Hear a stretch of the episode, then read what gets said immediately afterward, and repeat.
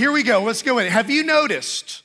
Has anybody noticed that the world seems a little angry these days? Like, like some, we're all about to, to snap or lose it. We, we have people that are angry with government officials. We have government officials frustrated with their citizens. We've got employees that are angry with their employers, and frankly, they're quitting their jobs. And we have the largest need of labor in the history of our generation. We've got parents of teenagers who, let's be honest, we have always been angry. We have never stopped being angry, right? Case in point, listen to this. Let's just talk about airline travel for a moment. Before 2020, the average number of investigated incidents on an airline with an unruly passenger was 143. In just 2021, just this year, just since January 1st, any guesses? 3,715 reports to the FAA of unruly passengers. It almost feels like bitterness within humanity is a whole entirely different pandemic that we are now facing. And so today, as we continue on in this message series, No Offense, we're gonna talk about what do you do when bitterness takes over. If you've got your YouVersion open, I'd love for you to turn to the book of Hebrews, chapter 12. And as you're turning there, I wanna read you an article that I read in Psychology Today. It says this all bitterness starts out as hurt, and your emotional pain may well relate to viewing whoever or whatever provoked this hurt as having malicious intent. Anger and resentment is what we are likely to experience whenever we conclude that another has seriously abused us, left to fester. That righteous anger eventually becomes the corrosive ulcer that is bitterness. I fully know that talking about bitterness is, is going to expose a wound in some of you that you have not given me permission to expose. But as Pastor Craig has so masterfully led us through this series and honestly stepped on several of our toes in the process, it's important because freedom is what Jesus died to give us. And so many of us are living in prison. And so, as we jump into this book of Hebrews, understand the context. This book was written to a group of Christians that culture had turned against them. They were frustrated, they were struggling. This whole following Jesus thing is not what they thought it was going to be. And frankly, they were about ready to throw in the towel. And in that context, the author of Hebrews says this make every effort to live at peace with everyone and to be holy. We could just stop there and do an entire series on that sentence. Make every effort to live at peace with everyone. Have we made any effort to live at peace with anyone? Let's be honest. Because without holiness, no one will see the Lord. And see to it that no one falls short of the grace of God, and everybody say this with me, and that no bitter root grows up to cause trouble and to defile many. I want to talk about a couple of the qualities of bitterness, and then we're going to kind of unpack how do we kill it? How do we get set free from this bitterness? The first thing, bitterness is a hidden destroyer. It's hidden. Isn't it interesting that the author of Hebrews uses this imagery of a root to talk about bitterness. Think about it. Deep beneath the surface, where nobody can see. How deep does it go? You won't know until you try to start killing it or try to start pulling it. I grew up in Central Texas, and the holy grail of all trees was a live oak tree. These, these limbs would be, I don't know, 5,000 pounds, and they would withstand tornadoes and be immovable. How is that possible? Now, I'm not a botanist or horticulturalist, but I read that if you take a full grown live oak tree and take all the roots and line them up, they would span more than a linear mile. It is what is beneath the surface of the soul that left unchecked is slowly going to grow. Church, listen to me deeper and deeper and deeper. And frankly, it is robbing you of the life that God desires for us. It is a hidden destroyer. Sometimes these, these roots of bitterness, you don't even know you have one until you wake up one day and you can't stop thinking about that thing or that person. And some of us, we have bitterness toward the most ridiculous, dumb things. Like my, my thing, I get so angry, Cindy yells at me. I have an issue when people tow things improperly, all right? So I'm not a long haul truck driver, but I, I tow a relatively heavy boat to the lake every summer. And I know phrases like tongue weight and gross vehicle weight rating. I have done the math. I know exactly what my four wheel drive pickup can safely tow.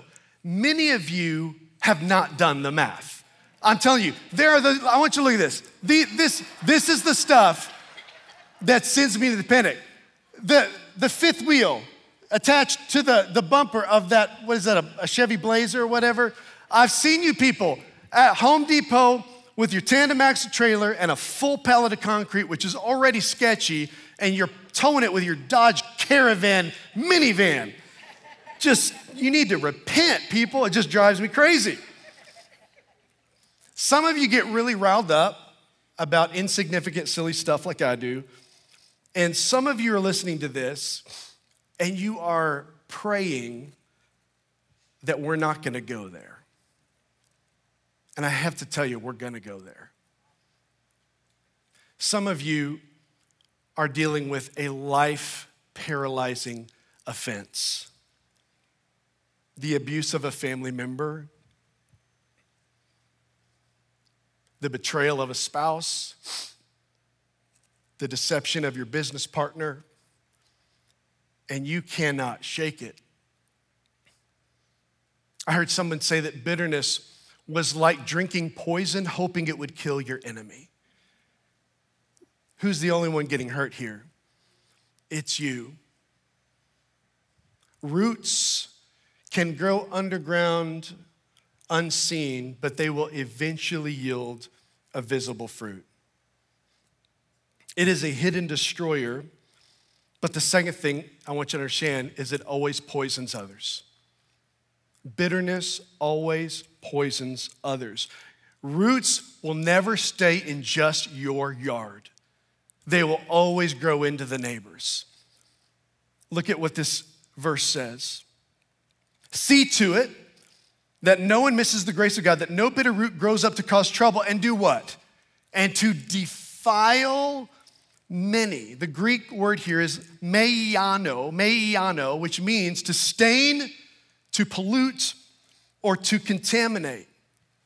And there is not anyone listening to this message today that would not acknowledge the idea that in our culture today, we believe and celebrate that all bitterness should be broadcasted. Do we not? On every news channel, on every social media platform, my life is so defined by this hurt that I'm going to invite as many people to join me in this misery as possible. That is the world we live in today. And hatred and holiness cannot coexist in the same heart. It can. On top of that, when we invite people into our bitterness, we become the stumbling block to their pursuit of peace. And it happens every single day. You've seen it happen, church. One bitter person can destroy a life group. One bitter person can divide a family. We're not that far away from the holidays. And some of you are already dreading the Thanksgiving table. One bitter person can separate a church. I struggled with this. In fact, this was probably one of the first points of my life where one of my kids led me in a significant way. For those of you who are parents of young kids, most of the time you're gonna be exhausted. If you're a parent of teenagers, your prayer life has gotten better and your blood pressure has simultaneously raised all at the same time. I'm telling you, and I'm giving you just a moment of encouragement. There is a day coming where your kids are gonna grow up and the seeds of faith are gonna have taken root and you're gonna start to see fruit. In fact, this is a picture of my oldest son and his family. And I'm just gonna tell you, this was just an excuse to show off my granddaughter. That's what grandparents do. I am her Yaj. That is my Ivy Sloan.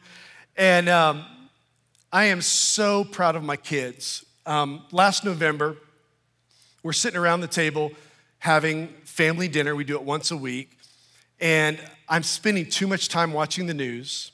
I'm spending way too much time in social media. And I am physiologically affected by other people's bitterness. And I was talking about it to Noah, and he looked at me and smiled. At the time, he, he was 22. And he said, Dad, what are you doing? What are you doing? I'm like, Well, aren't you bothered by all of this? He said, Dad, I deleted all of my social media months ago. Not only that, I don't even have a browser on my phone anymore because I am not going to expose myself to anything that's going to pollute my mind or tarnish my soul. Parents, the day is coming where our kids get the opportunity to lead us. The next day, I deleted it from my phone. I said, I can't do this anymore. I'm going to follow my kids' lead. It is a hidden destroyer that eventually is going to poison other people around us. So, how do we do this, church? We know it's dangerous. We've, we know we've been affected by bitterness. How do we kill a root of bitterness? The first one is pretty obvious, but it's important. You expose it. You expose the object of your bitterness. Look at what the Apostle Paul writes to the church in Ephesus, Ephesians chapter 5, 11. Have nothing to do with the fruitless deeds of darkness, but rather, what does he say? Expose them. Bring it out to the light. Have we actually gone to the place of calling out why we are chronically paralyzed by this wound? Right? Have we said it? Have we written it down? Some of you are bitter at God because you lost a parent to COVID. Some of you are bitter at your coworker for getting the promotion that you deserved and worked for. Some of you are bitter at an older sibling who seems to do no wrong. Some of you are bitter at the woman who is now dating your ex, and even though you don't want to be with him, you can't stop hating her. You are in prison. And Jesus died that you would be free. You cannot heal from that which you are unwilling to admit. So just be honest. I am, I am rooted to this bitterness because of blank. And when you start to pray, God, would you expose what roots of bitterness I have, you may discover his revelation of why. It might surprise you. Several years back, I was leading our Oklahoma City campus that we were averaging 9,000 a weekend. It was humongous. I had a staff of 13. My pastoral load was unbelievable. The number of weddings, funerals, counseling, suicides, it was, it was paralyzing. And I got to this point where I was so dark in my brain. I felt victimized, I felt underappreciated, and I got so judgmental to other people. And I had, have you ever like had arguments with other people, but only in your own brain? And just over and over and over again? Like that was my life, 24 7. And I called Pastor Craig and I said, Craig, I think my time here is done. I can't, something's wrong. And he said, Describe it to me. And I did. I'm dark, I'm victimized, I'm judgmental. When, when my phone vibrates because I got a new email, I will literally get chills because I can't handle one more thing. And he smiled and looked at me, which kind of made me mad. and he said, You're burned out. Nothing's wrong with you, you're just burned out. He said, So you're gonna take 10 days off. You're gonna find an activity that replenishes your soul. You're gonna disconnect all access to social media, email, text, everything. And you call me when you're back.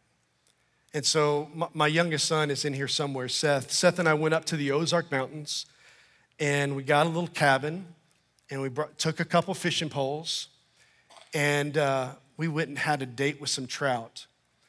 Side note, trout make me bitter. Like, I cannot catch a trout to save my life. And Seth will tell you, we did not catch a single trout. But it was probably day three of a 10 day getaway that I was a different person.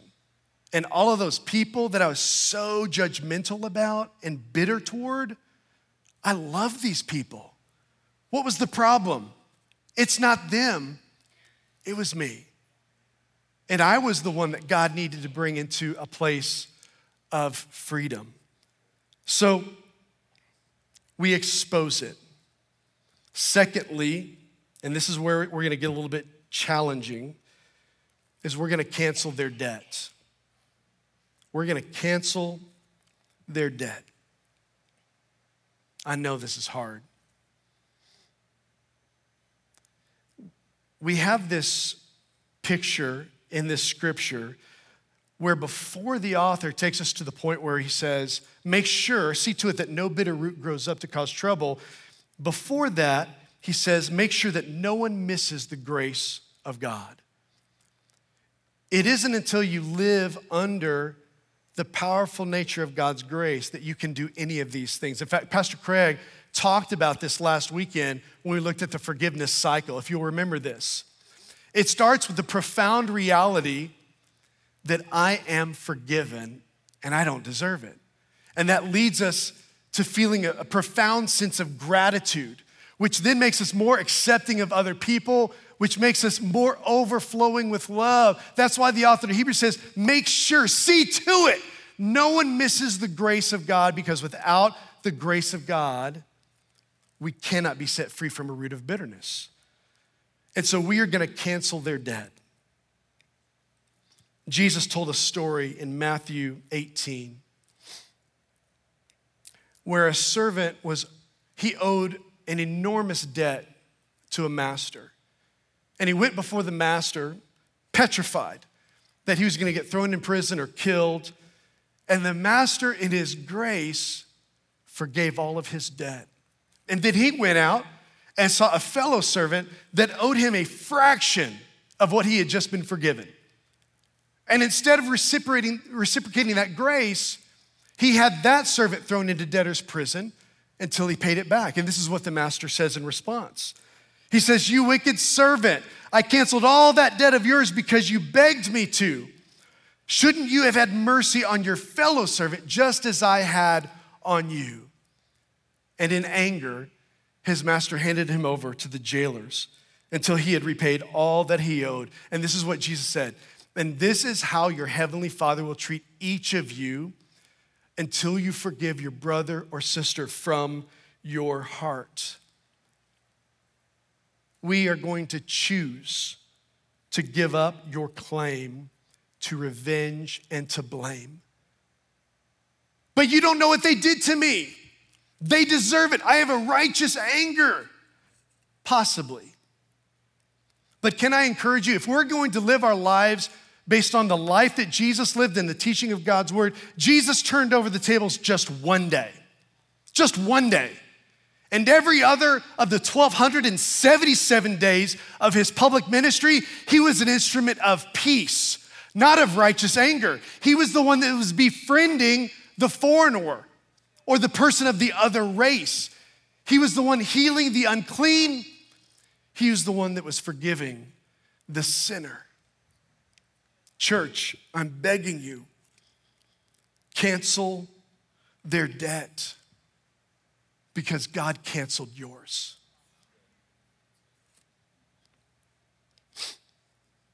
If that's not hard enough, and I know some of you, this is excruciatingly challenging.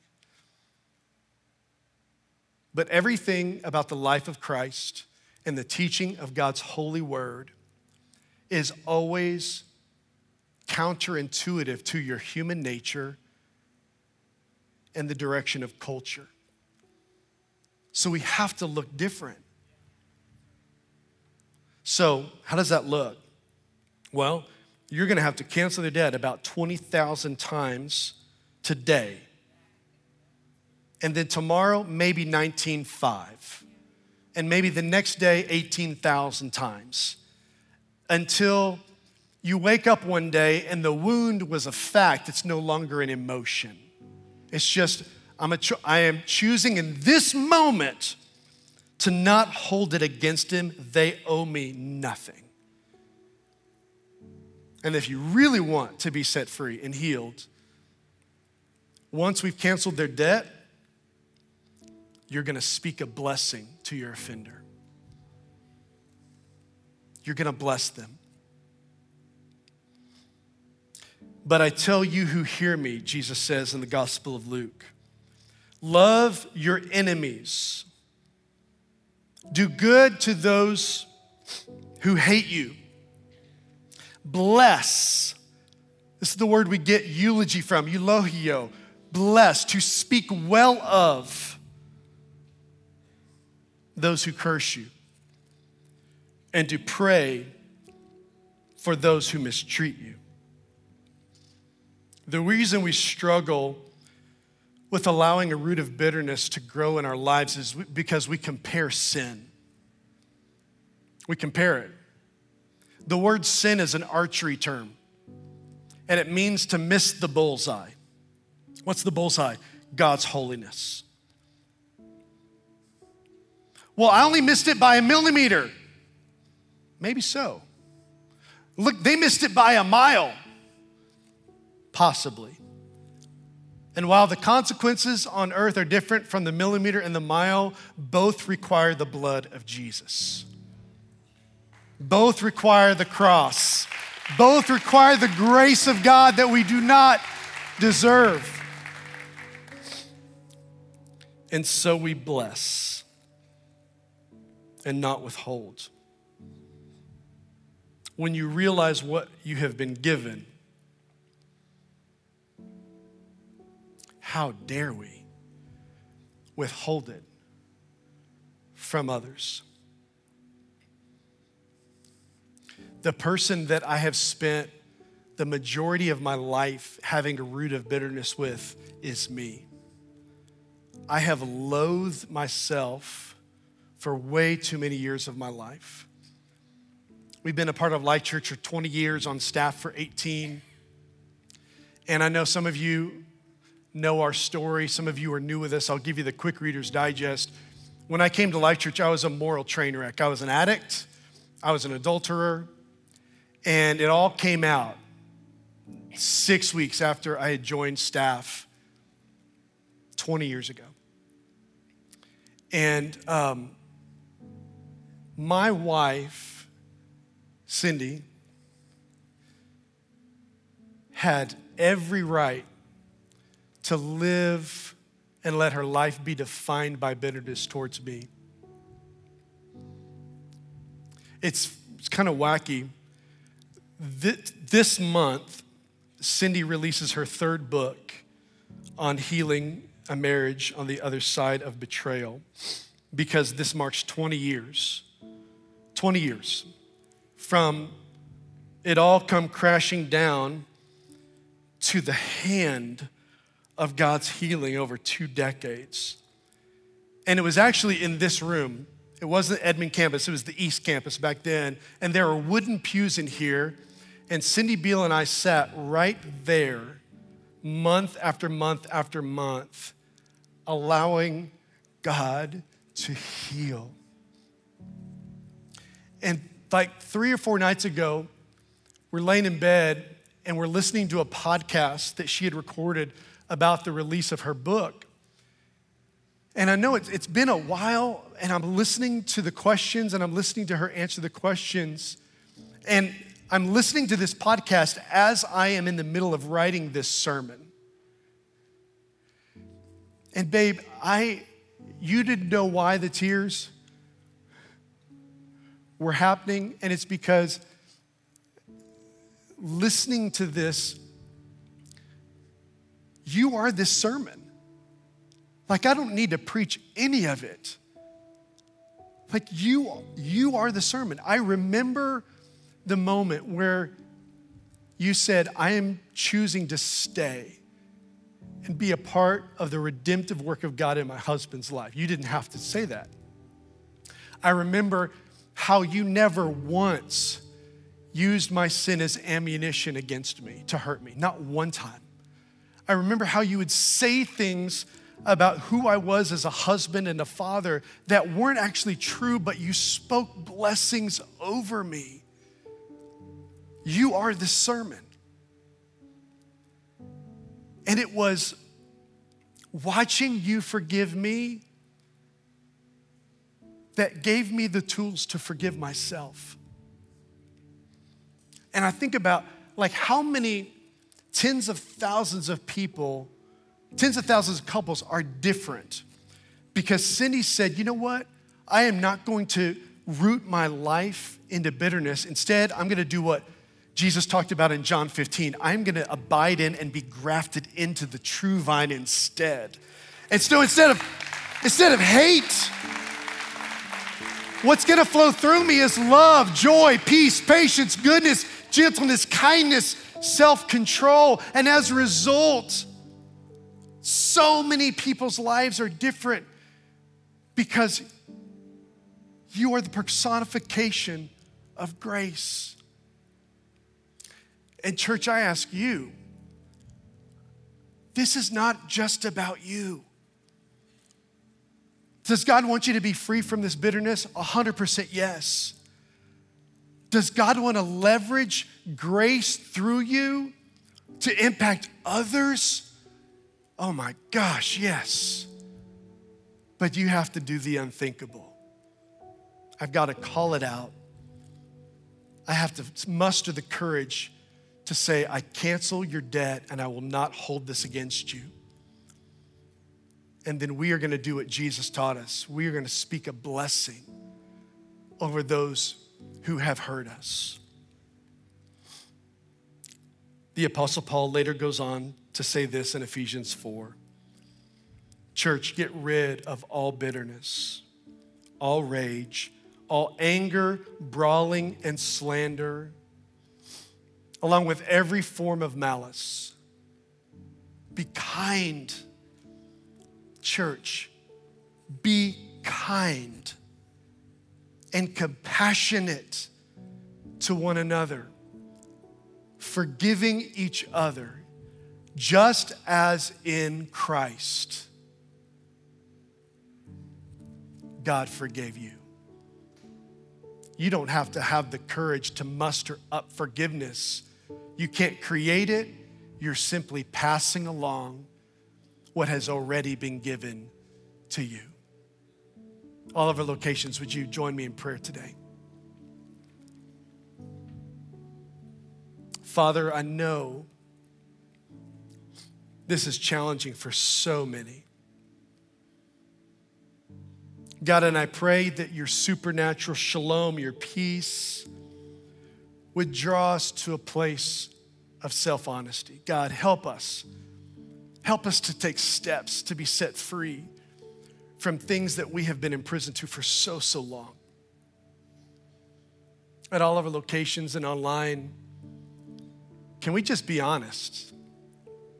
How many of you would say, I have spent far too much time living in bitterness and resentment and unforgiveness to someone else? Would you just be honest and raise your hand? I'm going to raise mine as well. Just lift it up all over this place.